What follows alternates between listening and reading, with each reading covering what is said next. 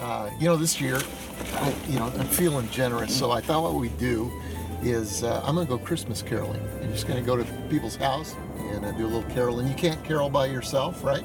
So I've got some friends here with me. They're in a band called Need to Breathe. Maybe you've heard of them.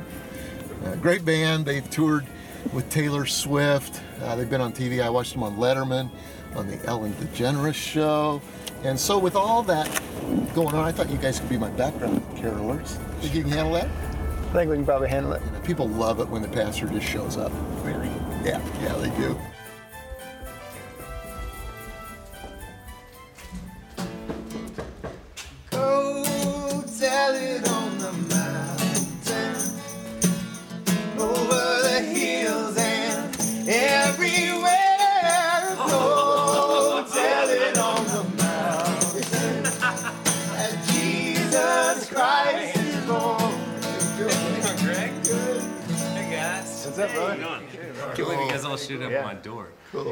You Greg.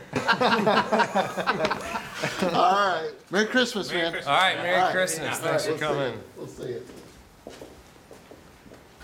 Hey, hey, hold on, Pastor Greg.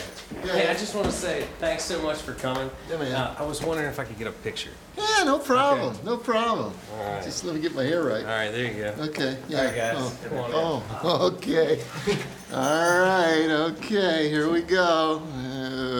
Need to breathe, sneeze. Man, that was awesome. They- Man, they loved us so much. That was so fun. Yeah, we should do this more. Yeah, it was. Uh, it was really a lot of fun. They uh, seemed to really like you guys. I don't know. Maybe it's the way you dress. Really. Could be. Maybe that would help. I mean, Yeah. maybe like a hat or something. A something. hat. What do you think? It's better. It's Huh? better. That's pretty smooth. Does Yeah. that say something? A little something? That's something good. Maybe if it, it could make you taller, it would really do it. Oh, I'm gonna smack you. All right, guys. Uh, that was fun. Last house. They they knew you guys. It was awesome. Yeah, it's Yeah, cool. Yeah, d- uh, don't get your hopes up. It may not be that way everywhere, but we'll be all right. Give it your best. Joy to the world, the Lord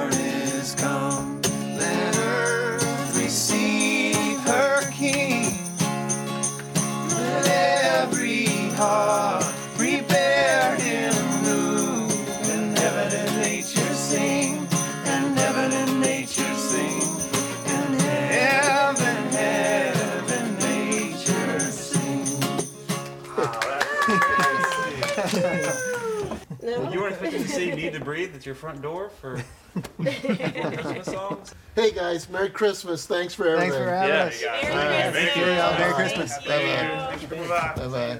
Oh, oh, hey, great, great. One second. Yeah, yeah. Um, you know, we never really get a chance to to say things to you, yeah. you know, on Sunday morning. Yeah. And I just want to tell you that we really like it when Josh speaks. Oh yeah, yeah, yeah. You know, he, yeah, yeah. The it, people tell me that the you know the uh, acorn didn't fall too far from the tree. Yeah. Yeah, um, we mean Josh Walters. Oh yeah, great. A little frustrated, to be honest with you, about you know how they reacted. That's you know I know we're supposed to be above that, but Hey, Greg, listen, man, don't beat yourself up over it, you know? A really close friend of mine, Taylor, she always used to say, haters, they're gonna hate. Hate, hate, hate. And players, they're just gonna play. Play, play, play. You just gotta shake it off, bro. Hmm. yeah. I got one more house. Jingle bells, jingle bells, jingle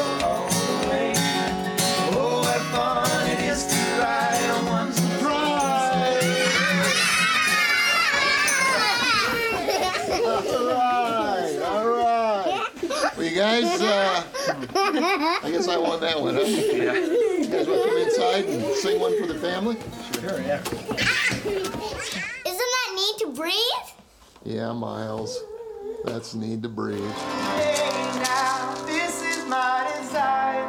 Consume me like a fire. 'Cause I just want something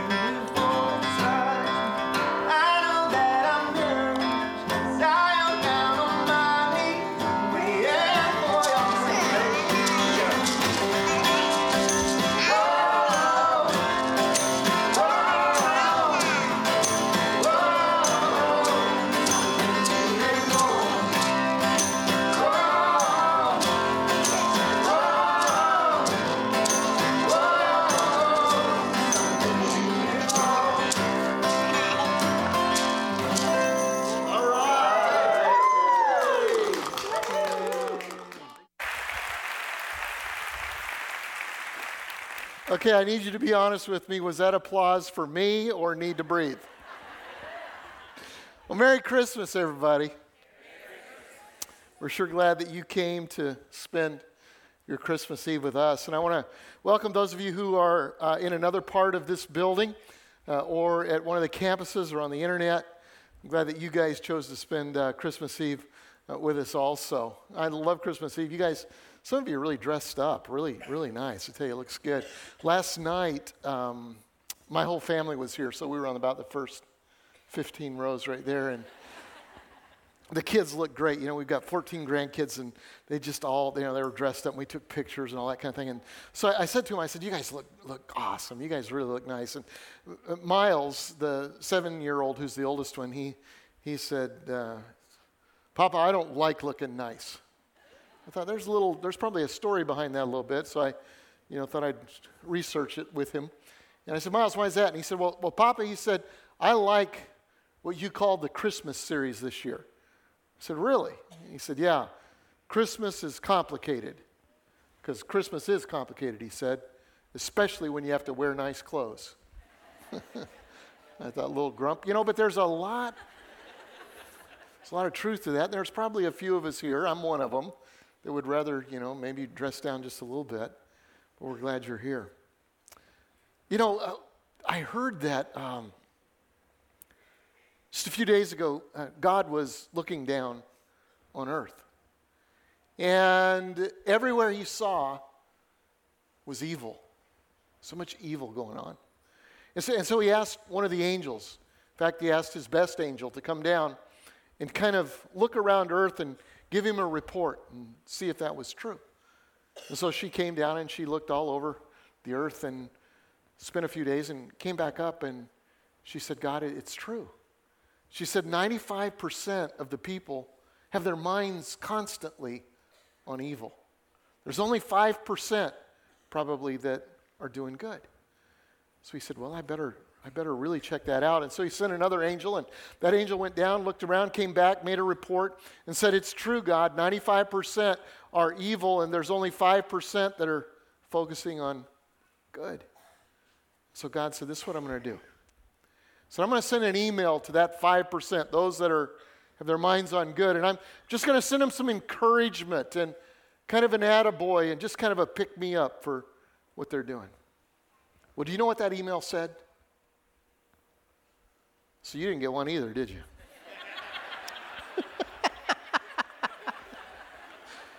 it's as good as it gets. You better laugh hearty at that. Actually, that helps me to get into what I want to talk about. So, so what if? So what if? Let's let's assume that God wanted to send you, and you're good. I mean, you're you know your mind is on good, especially tonight. And what if God wanted to send you an attaboy, an girl, some encouragement? What would He say, and how would He say it? And so here's what we're going to do. Here's the premise.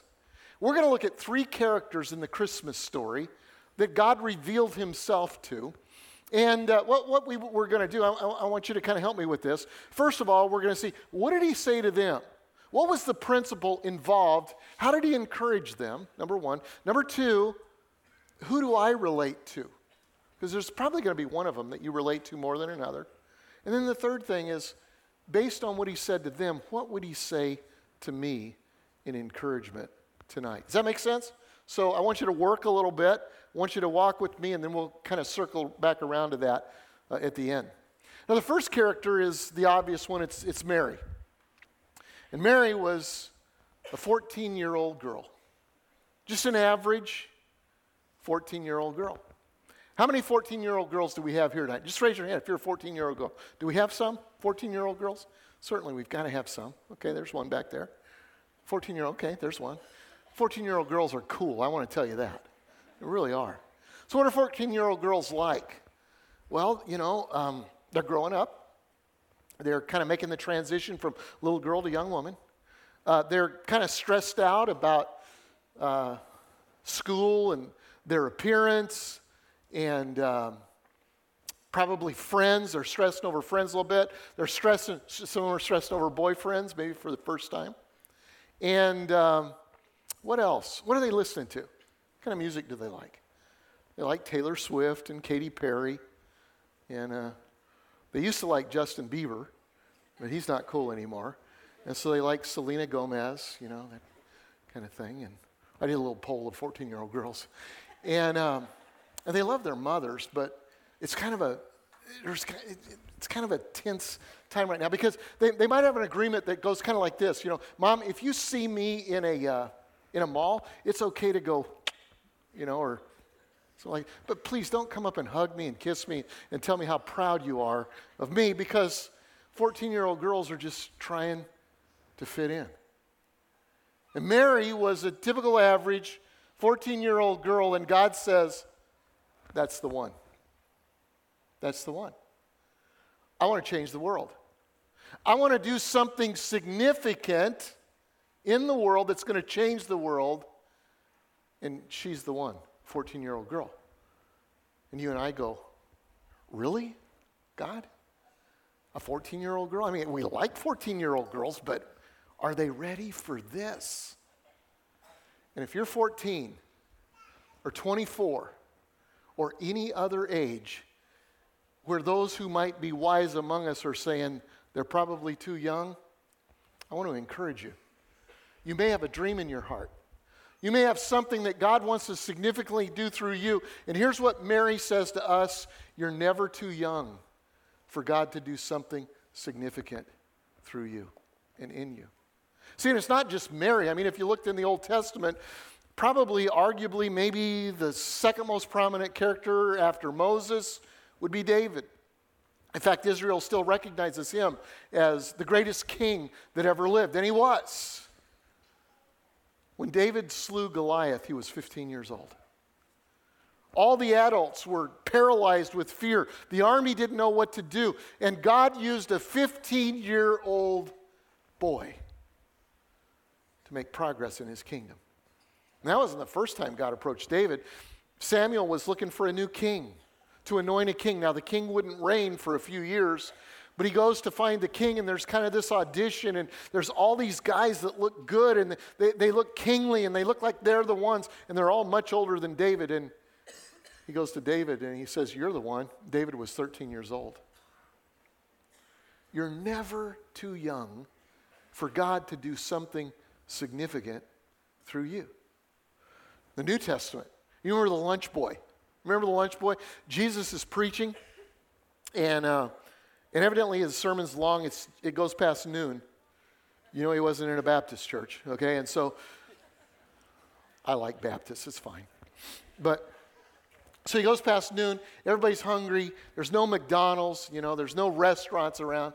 And so, and, and so he says to his disciples, You need to feed these people. And he knows he's testing them because he knows he wants to see if they have faith because he's going to do a miracle. So they go out into all of the people, and there's like 5,000 men, so there's probably three times that many, maybe 15,000 people. And the only thing they could come up with was, was one sack lunch of about a seven or eight year old boy. It's the only one willing to take a chance on Jesus, and this little boy gives up his lunch, and maybe he thinks Jesus might do something significant through him. In the New Testament, you've got Paul who wrote most of it, and he's got this young protege. His name's Timothy. And uh, church needed a pastor, and so he sends Timothy, and they all think he's too young. And Paul writes to Timothy, and he says, Don't let anybody despise you for your youth. I can remember being that guy. I remember being a young preacher with a passion in my eyes and a big, big dream and a big vision. And we went to our first church to be the pastor. I was 22 years old. I turned 23 the third week I was there, full of wisdom.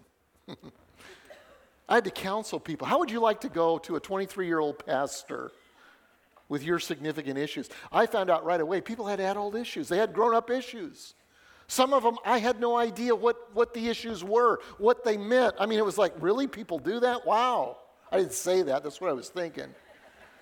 And I'd run up against something I didn't have a clue what to say, and so I'd say something like this Here's what I'm going to do I'm going to go pray, and I'm going to ask God for a solution, an answer for you. And then give me your phone, phone number, I'll call you back when we've got an answer. And so they would do that. And as soon as they'd leave, I'd call my Uncle Norman. who was a seasoned pastor. And I'd say, Uncle Norman, have you ever heard of this? Say, sure, I've heard of that. Well, what do you do? Well, this is what you do. And this is counsel from God's word. So I'd hang up, I'd call them, I'd say, I've heard from God. and I had. God had spoken to me through my Uncle Norman. So here's the question. Here's the question. Why so often does God choose young people, next generation, to do significant things through? Why did he choose Mary? There's probably a lot of reasons, but here's what I think. I think it's because young people have reckless faith. They haven't lived long enough to know that there are some things in life that are just impossible. And so they trust and believe God for the impossible. And God uses them in powerful, powerful ways. So the angel comes to Mary, a 14 year old girl, and says, God wants to birth something significant through you. And Mary says, As you say unto me, so be it. Today's lingo it would be cool. Okay. Let's go for it. Let's do it. And so, what Mary says is that you're never too young. And there may be some of you here tonight who you have a dream, you have a vision, or you believe that you want to accomplish something.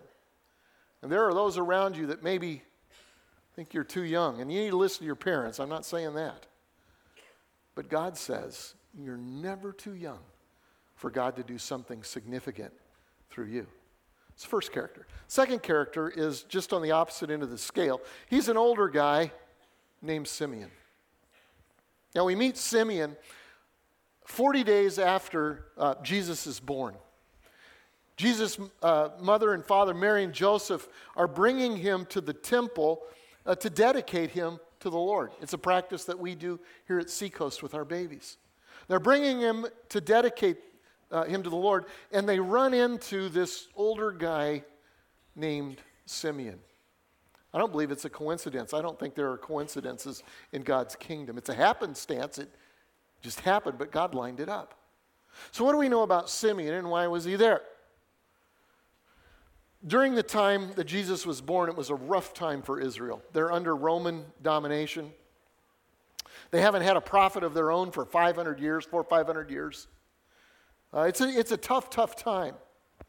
And one of the last prophets had said, There's coming a day when God is going to send an anointed one. He's going to, you're going to see the salvation of the Lord. There's a Messiah that's going to come. And so the Jewish people began to wait for that Messiah. When is he coming? When is he coming? Now, when it didn't happen in the first year, the second year, the tenth year, or the hundredth year, some got discouraged and stopped waiting. Simeon wasn't one of those. The Bible says that Simeon was a devout, a faithful, a devout, a just man. And so he's waiting on the coming of the Lord, on the Messiah. Bible says that at some point he had an encounter with God where God says to him, Simeon, you're not going to die until you see the salvation of the Lord. And so now he's got a purpose. And so every day he probably gets up and says, Is this the day? Is this the day? Is this the day? And finally, on the 40th day after Jesus was born, Bible says that on a prompting from the Holy Spirit, led by the Holy Spirit, apparently the Holy Spirit was his wake up call that day. And he went to the temple faithfully. And when he went to the temple, he encountered his destiny in a little boy. And so, what Simeon teaches us is that you're never too old to be a part of the story. You are never too old to be a part of the story. Some of us probably think, you know, life's passed me by, or the best is, is behind me, and maybe we're just kind of feel like we're putting in time until the end. And God says, time out. No, no, no, no. You're never too old to be a part of the story. You know, we need Marys. We need the young people because the young are, are daring and they're reckless in their faith. But we also need Simeons. We need the older saints. We need them because they're faithful. Simeon, it says, was just and faithful man. So when I think of a Simeon in our church, I think of my friend Wilma McWilliams. Let me tell you about Wilma and how she fits into your story. Will you get a bulletin out? I've got mine in my pocket. Do you carry your bulletin in your pocket? Neither do I, except for when I'm preaching about it. So pull it out. Would you pull your bulletin? You got one as you came in. I want you to pull it out. I want you to hold it in your hand. Okay, we're not going to refer to the inside. I want you just to hold it in your hand like this. Let me explain it. There's a lot of good stuff in there, but you know what? Bulletins don't just arrive. There they are. Somebody makes them, somebody puts time in. There are people that actually stuff the f- fill in the blanks. No, we do fill in the blanks notes here at Seacoast, because that's how God speaks to us. And uh, some of you, if the blanks weren't filled, you'd have a terrible week, so we always have one of those. Now, let me, let me explain the process. I want to go behind the scenes so you can kind of see what happens at Seacoast. So, so if you're the speaker at Seacoast, uh, you, you have to have your message pretty well done on Thursday, at least the notes part. And the notes then are printed at noon on Thursday, and it takes them two hours to print and dry. And then at 2 o'clock, there's a group that shows up out in the foyer here at the Long Point campus. And uh, it's, a, it's a small group, and it's mostly women. And their role at the church is they stuff the bulletins for you and they pray over them in hopes that God will meet the holder of the bulletin in some way in the service that weekend. Now, while that's happening, whoever is speaking has to come into this building and preach their message from right here to an empty auditorium. Um, now, somebody, uh, a lot of research has said uh, the number one fear that people have is public speaking. Let, let me tell you, it's a breeze speaking to you guys. It is not, well, it's not a breeze, but it's much easier than it is to speak to an empty auditorium, except for there's only like 10 people in here, and they're critiquing how you're speaking. They're not nice people, okay? and they're, the, the, it helps, but I mean, it is torture.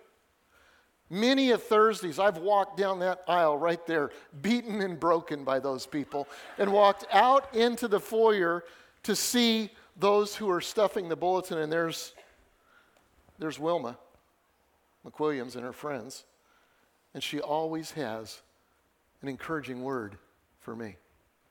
Now, the bulletin that you hold right now in your hand, they stuffed last Thursday, and I, I came in to see them, and I took a picture of Wilma as she was stuffing bulletins. Take a look there, she's on the screen. She's a beautiful lady. She's there every Thursday, but here's what I want to tell you what's special about Wilma. Next month, on a Thursday, we're going to celebrate Wilma's 100th, anniversary, or 100th birthday. 100th birthday. What do you think?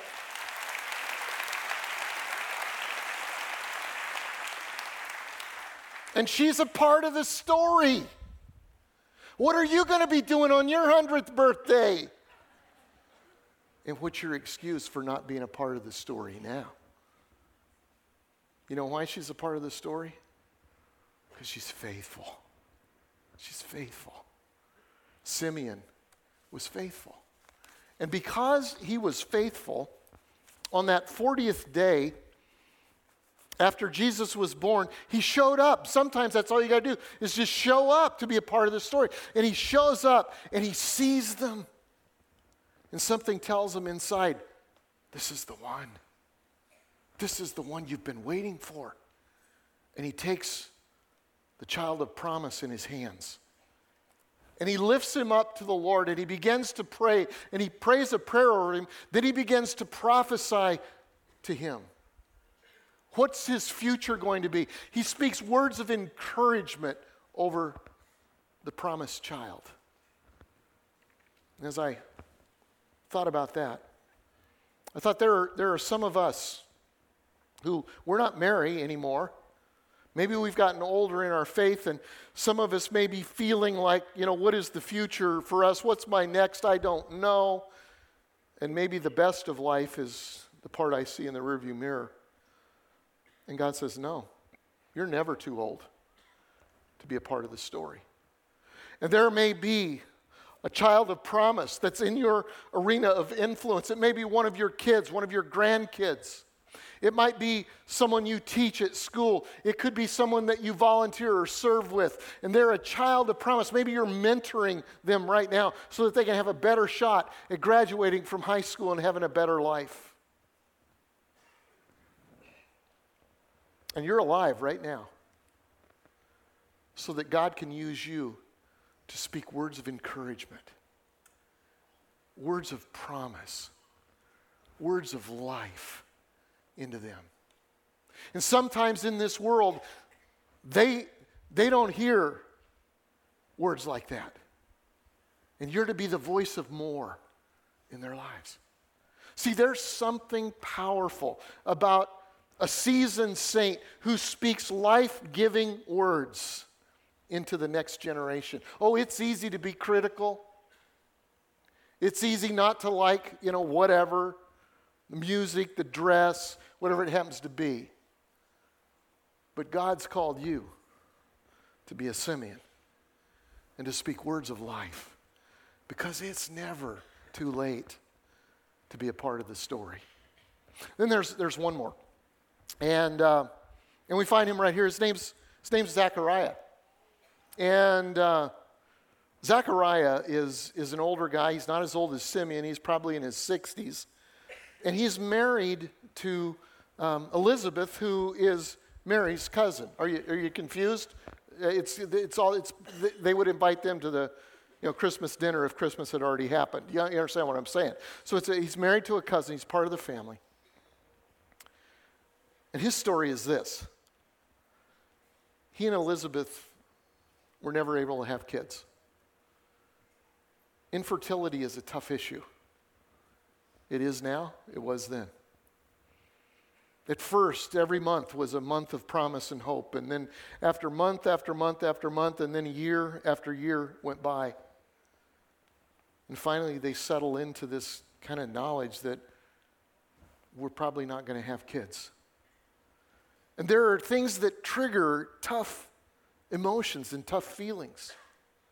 Other people have their kids around, their special occasions, all those kind of things, and they just kind of suck it up. Probably don't want anybody to know what they're really feeling. And then one day, an angel of the Lord shows up to Zechariah. And the angel says, Your wife's pregnant. And Zechariah reacts probably because of some of the pain that he has, like, you know, don't mess with me, you know? That can't be so, and I don't want to go there. I don't want to go there. We've settled that issue. And the angel says to Zechariah, because of your response, you're, you're not going to be able to speak. You're going to have a, a seat on the sideline in a drama that should be starring you. And you're not going to be able to speak for nine months till the baby's born. Now, some of you wives would say, that's not a bad Christmas gift, really. I mean, if my husband could not speak and say something stupid for nine months, that's not bad. He's just going to be around, you know. All right, that's okay. But for Zechariah, it's a tough place to be. It's a tough place to be because because it, it's a silent world. It's, it's a, he's got a, do you understand the concept of sometimes you can spend too much time in your own head? And that's kind of where he is. And probably he's frustrated. He feels some shame. He's thinking, why did I say what I said? Why didn't I believe? And if he's like me, it just starts to snowball, and he starts to think of all the other times that he's failed and not responded as he should have, and, and it just builds up and builds up and builds up. And maybe some of you relate to Zechariah. There may be a relationship where you said the wrong thing. You did the wrong thing. And if you could have it back, you'd never do that again. But it's too late. The relationship's shattered and it's broken, and you feel pain. And some of you feel shame every time you think about an area where you failed or where you fell. And it may be relationally, it may be financially, it may be in some other area. You feel like you're sidelined from the real adventure. And here's the good news What Zechariah tells us and teaches us is that it's never too late to get a fresh start. It's never too late to get a fresh start. See, here's kind of the rest of the story with Zechariah. So the child is born, and um, eight days later, they have a ceremony, circumcision, where they also name the child. And the whole family is around, and, and, and the, uh, the, there's friends, and um, it's just kind of like a celebration, but everybody kind of feels sorry for Zachariah because he hasn't been able to participate. And somebody says, you know what? We ought to name the child Zach Jr. You know, it needs to be a family name, and he's got a great dad. Why don't we name him Zachariah? And Elizabeth says, we better ask him. And so she asks Zachariah, what should be the name of the baby? Zachariah takes a piece of paper and he takes a writing utensil.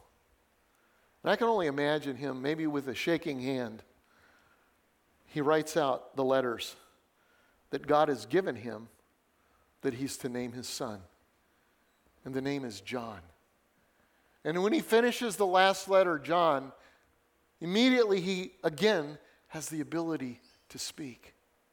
And the first words that he says are those after he takes his child in his arms and he lifts him up toward the heavens, much like Simeon did, and he gives a prayer over that son and he names him John and he begins to prophesy, to speak into his future who he's going to be. Because you see, this John is the one that we know as John the Baptist.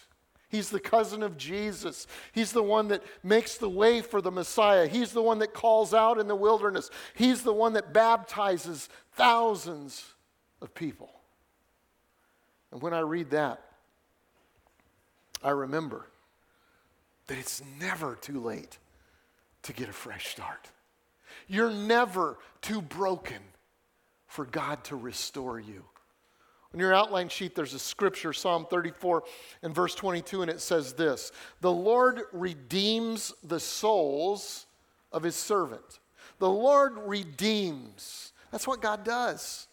That's what Christmas is about. It's God redeeming us to himself. He redeems the soul of his servant, and none of those who take refuge in him will be condemned. You say, Greg, you don't know my story. No, I don't know your story, but I do know a lot of other stories. Can I, can I give you one that's real fresh from about a week ago? Debbie and I uh, went to eat with a couple, and, um, and the lady's a grandmother, just like we are, and she began to tell a story of fracture in their family. It was a sad story, it was a heartbreaking story. A few years ago, some words were said, something was done, I don't know what it was. But their child decided to break off the relationship. They thought, well, this won't be long, and, but they didn't talk, and they didn't talk for a week, and then they didn't talk for a month, and then it was six months, and then it was a year. And then it was three years, and then it was five, and then it was a, a decade. Now, they wanted to but it didn't happen. They couldn't exchange Christmas gifts. They couldn't speak on the phone. They could have nothing to do with their grandchildren. I thought, you know, my grandkids are everything. I can't imagine that. And then she said, something happened. God intervened. And somehow healing began to come. And then she kind of wept as she talked to us about the first Thanksgiving. that they had a Thanksgiving meal together as a family. And then she said, I've got a special Christmas gift for them this year. And I said, What is it? And she explained it to me.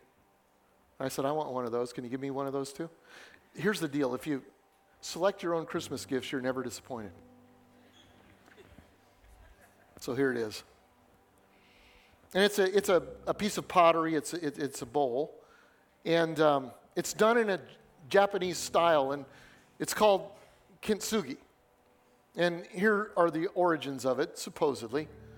In the 15th century, there was a Japanese shogun that um, received a gift of a Chinese tea bowl, but when he got the gift, the gift was broken. And so he sent it back to be repaired. I guess it was probably a wooden bowl. And uh, it came back repaired with ugly metal staples. Looked terrible. And so some of the craftsmen that were around him said, Can we take a shot at it? And they tried to make it look as, it did originally, and they couldn't do it. And one of them said, You know, let's try something else. Let's use the broken pieces. Let's see what we can create. And so they created a lacquer uh, that, uh, that had gold in it, sprinkles of gold and sprinkles of silver. And they used that to repair the cracks. And it ended up being such a beautiful creation that many people who had pottery down through the years have, have even broken it so that it could be redone in this way. And the whole principle of kintsugi is, is this that it highlights the cracks. Rather than try to hide them, it, it highlights them and, and it highlights even the repairing process as an event that happened in life. Not an excuse to throw away the pottery, but it acknowledges that the event happened. And that in the repair, there's even a more beautiful thing than there was originally. And she said, I'm giving that to my child to signify that something happened, but the future is beautiful. And I thought, you know what? That's, that's like God. That's what God does with us. In fact, there are some of you here that your relationships are broken or an area in your life is broken, and, and you feel almost as if a part of you is discarded. And God says, No, it doesn't have to be. Let's acknowledge that it happened. Let's don't hide it, because that doesn't help anybody. But let's heal it. In fact, there's a scripture on your outline sheet, Psalm 147 and verse 3, and it says that He heals the brokenhearted and He binds up their wounds. Some of you here this Christmas Eve are brokenhearted. You're brokenhearted because there's something broken in your life. It could be a relationship, it could be a failure, it could be something that maybe wasn't really initiated by you, you were just a part of the process. Or you might be here with a real heavy heart. This is the first Christmas since you lost a loved one. Or you might, might be like me and several other people in this church who got a phone call this morning. Said someone we loved went to heaven last night. Way too soon. Way too soon. And your heart's broken. And God said, let's not hide it, let's heal it. It may take some time, but allow me to make something beautiful from that. So let's go back to the beginning. Let's circle around. So the premise was a very lousy joke that led into God may want to send an email to you, and if He did, for encouragement, what would He say? Who would you relate to? And what might He be saying to you? For some of us here tonight, it's Mary. And the message is you're never too young for God to do something significant through you. And that's God speaking to you right now. For others of us, it may be the Simeon message that says, You're never too old to be a part of the story. You feel, feel like there isn't a story for you, and I just want to say, Who told you that? It wasn't God. You're never too old. I want you to remember Wilma when you have those thoughts. Or it may be you're broken, or something's broken, and God's word to you is it's never too late to get a fresh start. You're never too broken for God to restore you. So here's what we're going to do we're going to take some time to process that. I believe that God wants to begin a process in each one of us tonight. It's not an accident that we're here. We're here because He knew that we would be quiet for just a few minutes so He could say to us, I love you and I have a plan for your life. Will you pray? Let's pray. Father, I thank you. I thank you for all of the good things that you do in us, around us, and through us. And God, now we just take a minute to just reflect on who you are and what you might be saying to us. We receive your encouragement. Some of us receive encouragement that we're never too young, and others that we're never too old, and some that we're never too broken. It's never too late to get a fresh start. So, God, tonight, just pound that home in us. In your name we pray. Amen.